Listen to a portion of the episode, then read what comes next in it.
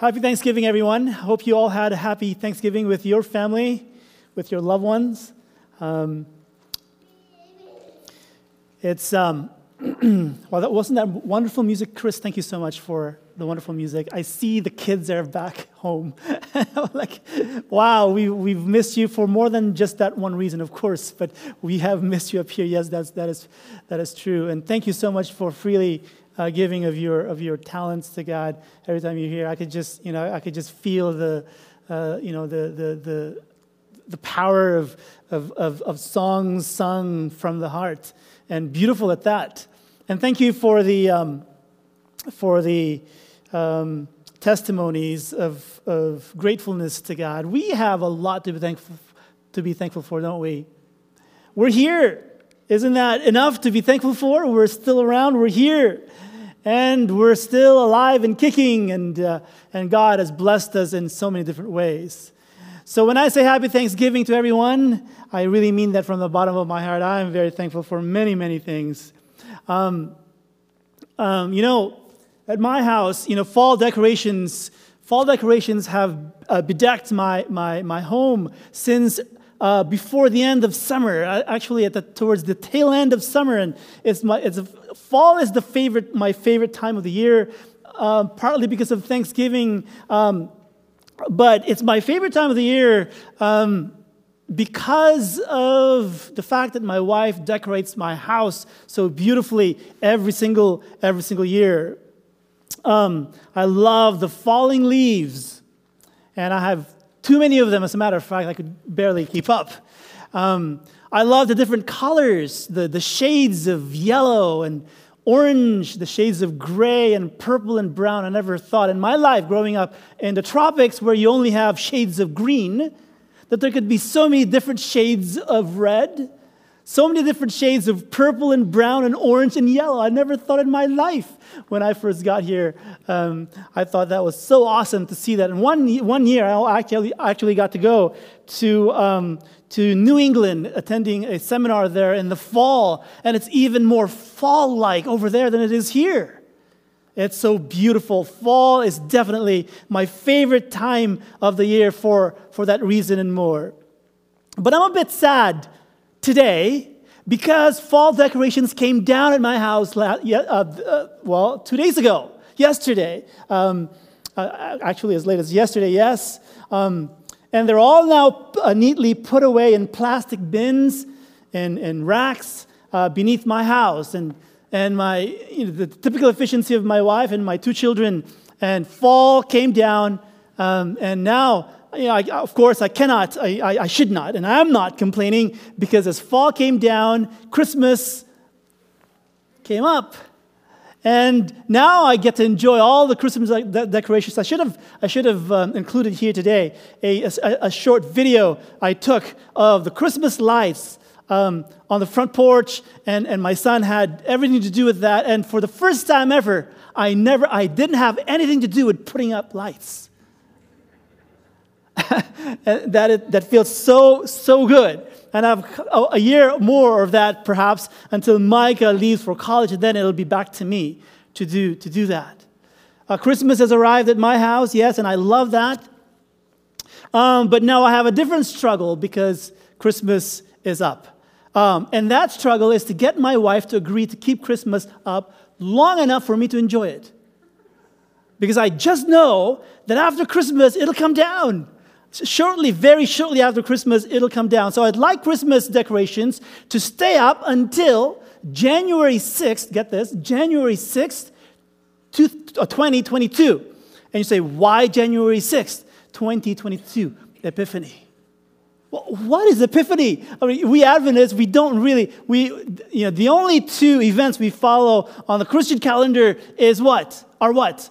Christmas and Easter. We don't know what Epiphany is. If I tell you what it is, then I'll reword that. You'll understand what it is. It's the three kings. It's the traditionally with Christians all over the world, the time when they celebrate the arrival of the three kings, the Magi.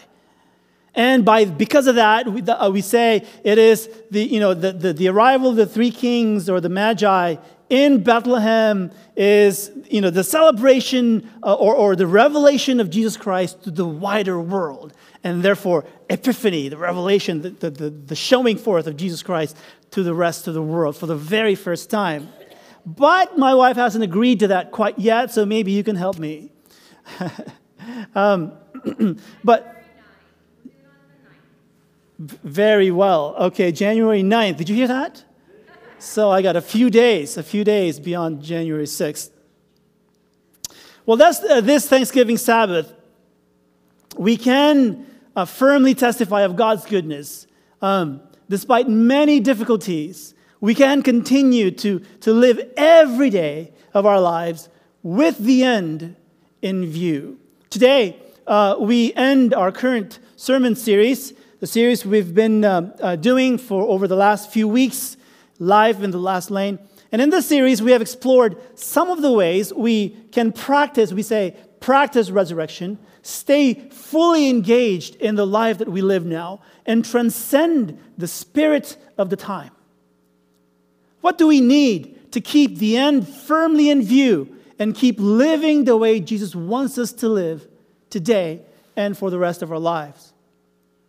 I'm reminded of a small adventure I had when I was in college, a story I had already told here, perhaps once or twice before. And I'm going to say it again because I believe that it is appropriate to the situation, or at least to the sermon today. A small adventure I had when I was still in college. I was a college student, and I decided to go back to the small village. I decided to no longer follow the well-beaten path, not to follow the road back to the small village, but to follow my memory and go bushwhacking, which was a terrible idea when I hadn't really been there for over 20 years. I hadn't been on the trail I took since I was a little child. I was very confident I'd remember every single twist and turn on that trail. I knew the general direction. I said to myself, it couldn't be that hard. I don't know what made me do this, but to get off the well-beaten path and to go bushwhacking back to the little old village. I guess I wanted to challenge myself. That trail was a shortcut in and out of the village, and I knew that very well as a little child because my mom, my sister, and I used to take that. That trail often when I was a child. But it had been over 20 years since, and my memory was not as good as I thought. A few minutes into my, bushwhacking, I realized I was lost. And there was no gas station around. And worst, I was in a race against time. The sun was coming down the horizon, and I had about, give and take, an hour left before dusk. And I was lost in the thick of, that forest that late afternoon. So I stopped looking for, the old signs that I thought I knew existed. A house over there, a tree over here, a creek by the, I thought I knew everything. I thought I knew every single sign leading up to the village. I stopped looking for all of these things, because, I was pressed for time. So I left the trail, as I said. I left the trail, and I as soon as I realized I was lost, I went bushwhacking. What in the world would you be doing lost and you go bushwhacking? You should be either staying on the trail or heading back where you came from. Well, I ditched the trail, and I also ditched my memory map, which was not serving me any good, because I realized, as I said, that the memory was not a topo map, but my memory did have one saving grace. I remembered that mountain to my left. The mountain I had known since I was a child. And I knew that mountain lay north of the village. I knew I was coming in from the southwest. I knew that. and that the village is northeast, right in front of that mountain. And so I knew that if I kept the mountain at 12 o'clock, you know, if I headed towards the mountain straight on at 12 o'clock, I would be missing the village by a few miles. But if I kept the mountain a little bit to my left at 9 o'clock, then I would be triangulating, and eventually I would make it to my village. That's all I knew. And so I went bushwhacking. I didn't care anymore. I didn't care about the path going this way or that way. I just went straight across those, you know, the rice fields and the thick undergrowth. And I just went for it.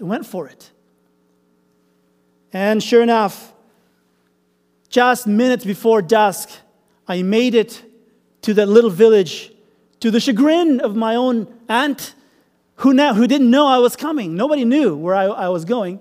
And nobody knew that I was coming. Well, I said this story because I believe that living every day with the end in view is a bit like leaving a well-beaten path and bushwhacking across unfamiliar terrain. We think we know what lies ahead, but we really don't. And the only thing that will keep us oriented is a single reference point beyond the horizon, big enough for us to not lose our bearings. But we ask the question, is there such a mountain, such an over-the-horizon reference point to keep us going to the very end of our journey of life, to the very end of our time? And of course, the answer to that is yes, there is. And it is no other than the promise of our own resurrection in the end of time. Scripture says in 1 Corinthians chapter 15, verses 51 to 54, "Behold, I tell you a mystery. We shall not all sleep, but we shall all be changed. In a moment, in the twinkling of an eye, at the last trumpet. For the trumpet will sound, and the dead will be raised imperishable, and we shall be changed. For this perishable body must put on the imperishable, and this mortal body must put on immortality. When the perishable puts on the imperishable, and the mortal puts on immortality, then shall come to pass," it says, "the saying that is written, death is swallowed up in victory." But how does Scripture promise, or the Scripture's promise of our future resurrection keep us in the right frame of mind? How does it act as a guiding, as a reference point? Does thinking about a future really help us, or our future resurrection really help us in any way today? And if it does, what help does it give us? The effect of our future resurrection on us today is not really like anything we might think, like perhaps that behavioral conditioning of Pavlov's dogs. You've heard about that at school, I'm sure. Dangle the idea of an indestructible life, and behavior will change accordingly. Ivan Petrovich Pavlov, this Russian psychologist, was able to demonstrate about the year 1900 by experimenting with dogs that the secretion of saliva can be stimulated not only by food but also by the sound of a bell associated with food. That's pretty easy. I don't think he needed to experiment on dogs to find out that that's true even with humans. Rather than trigger our salivary glands, our future resurrection affects us really in different ways, much different way than Pavlov's dogs. And it affects us in three ways, at least, many ways, but I want to just point out here today, three ways our future resurrection reminds us of. And that it is that our future resurrection reminds us to keep living the life here and now, to keep things real and to keep things going to the very end. As simple as those three things. Well, you ask yourself, how does our future resurrection help us keep living every day with the end in view? And the simple answer is this: by linking our lives with the life of the resurrected Jesus Christ. In Romans chapter 6, verses 3 and 4, we find Scripture tells us what our linkage to Jesus Christ means when we are baptized, what our baptism accomplishes. It isn't merely the forgiveness of the past. It isn't merely the wiping away of our connection or connection with Adam's failure of the past. Our baptism links us and incorporates our lives into the life of the resurrected Jesus Christ, so that our life or his life becomes our life and becomes the template of our life here and now. Let's read Romans chapter 6, verse 3 and 4. It says, "Do you not know that all of us who have been baptized into Christ Jesus were baptized into his death? We were buried, therefore, with him by baptism into death, in order that just as Christ was raised from the dead," notice that, "by the glory of the Father, we too might walk in newness of life." The resurrection of Jesus isn't a QR code that lets us through the line and onto a plane bound for heaven. Rather, it is our template for the kind of life God accepts here and the kind of life he wants us to live. Romans 6 verse 5 follows through with what Paul has been saying at the beginning of this chapter. He says, "For if we have been united with him," notice that, "in a death like his," when we give our life to him and get baptized, that's what happens, you see. A certain kind of death happens to us. It's a spiritual death, it's a psychological, it's not a physical death. But a certain kind of death happens, he says.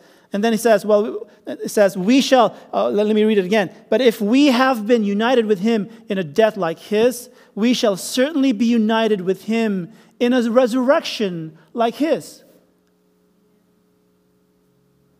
Now notice what he did not say, and I used to think this myself. I used to think that Paul is saying that, listen, just as you had a certain kind of death when you give your life to Jesus Christ, then also you had a certain kind of resurrection when you rise up out of the deep, watery grave.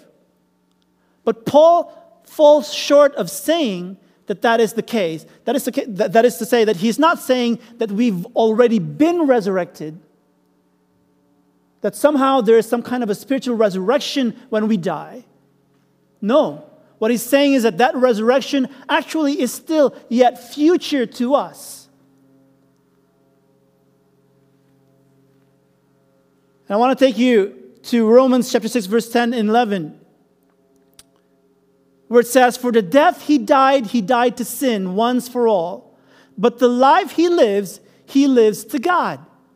So you also must consider yourselves dead to sin and alive to God in Christ Jesus." That is to say that while Paul falls short of saying you have been resurrected from the dead, your resurrection, our actual resurrection is still future to us. We know that. And yet he says, in this day and age, today, in your life now, he says, while you have not been actually resurrected, you must consider yourself as if you had been resurrected from the dead.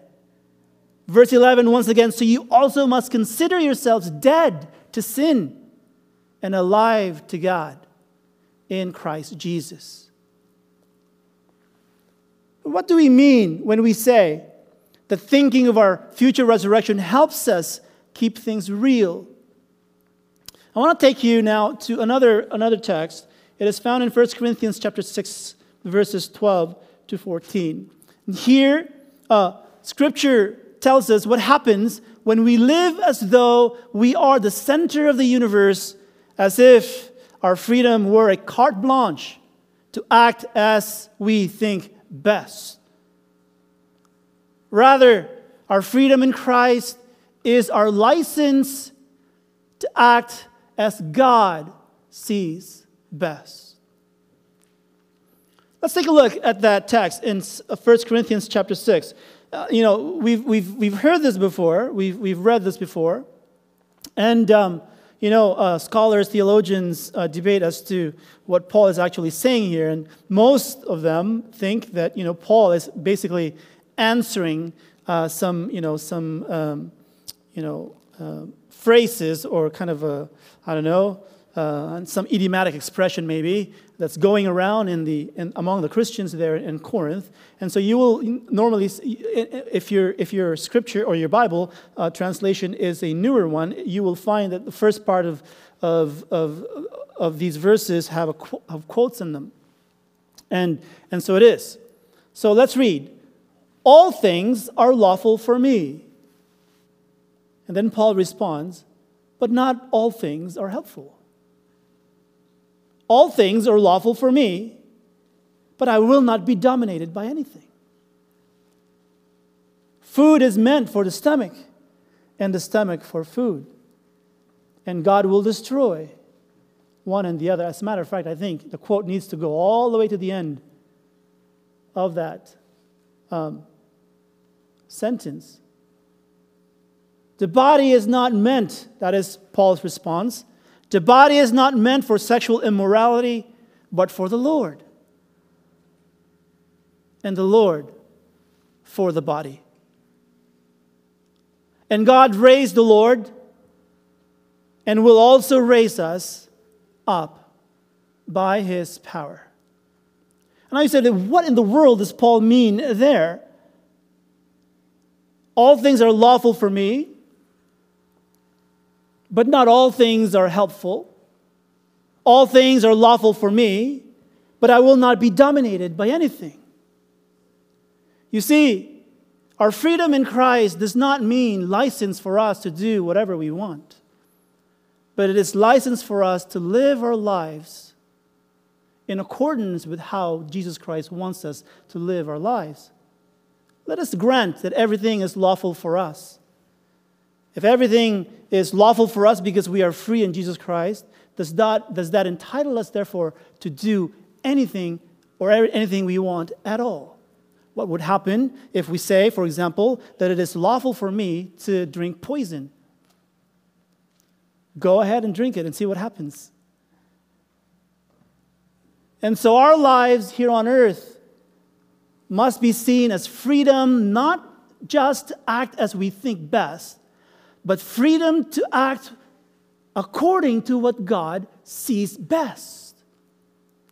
To live a resurrected kind of life because we are now united with Jesus Christ, with whom we have died and with whom we have been raised back from the watery grave. And last, our future resurrection helps us, as I said previously, helps us keep things going all the way to the very end. How easy is it to give up and turn tails? Especially these days, a lot of people are giving up. And, I read an article, a very sad article not too long ago, about the increase of suicides, even especially among young people, since the beginning of the pandemic. A lot of people are giving up. But Scripture tells us that life and ministry and witness is hard, but we must keep going. There are times when you just want to quit.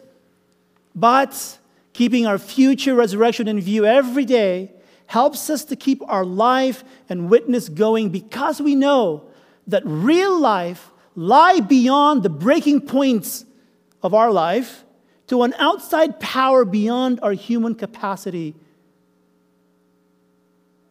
to produce. Scripture says in 2 Corinthians chapter 1, verses 8 and 9, for we do not want you to be unaware, brothers, of the affliction we experienced in Asia, for we were so utterly burdened beyond our strength that we despaired of life itself. Indeed, we felt that we had received the sentence of death, but that was to make us rely not on ourselves, but on God who raises the dead. So we keep going. We live life. We live the kind of life that God wants us to live. And we live it in full view of the world. And we live it, we keep going despite the difficulties. And I think this is a far better way of living our lives in these last days than just looking for signs. Try looking for signs when you're bushwalking. They're not there. You need that one mountain to keep your bearings straight. And that mountain is the resurrected Lord. That's all you need. You don't need anything else. And He will keep you to the very end of time. To the very end of your life. Victorious and ready for your own actual resurrection when He arrives the second time. Let's pray. But Lord, how true it is. It's really nice to live life knowing not only that our future resurrection is assured, but that Jesus' past resurrection, the fact that He has been resurrected from the dead, makes our life here meaningful. For now we have a template for our own lives to follow, and we have the same power with which to follow that life. Lord God, help us to live resurrected lives between now and the day we die. Or if we should be so privileged as to see You coming in the clouds of glory before we die, to see You fully ready, because we have been living Your life. In Jesus' name, amen.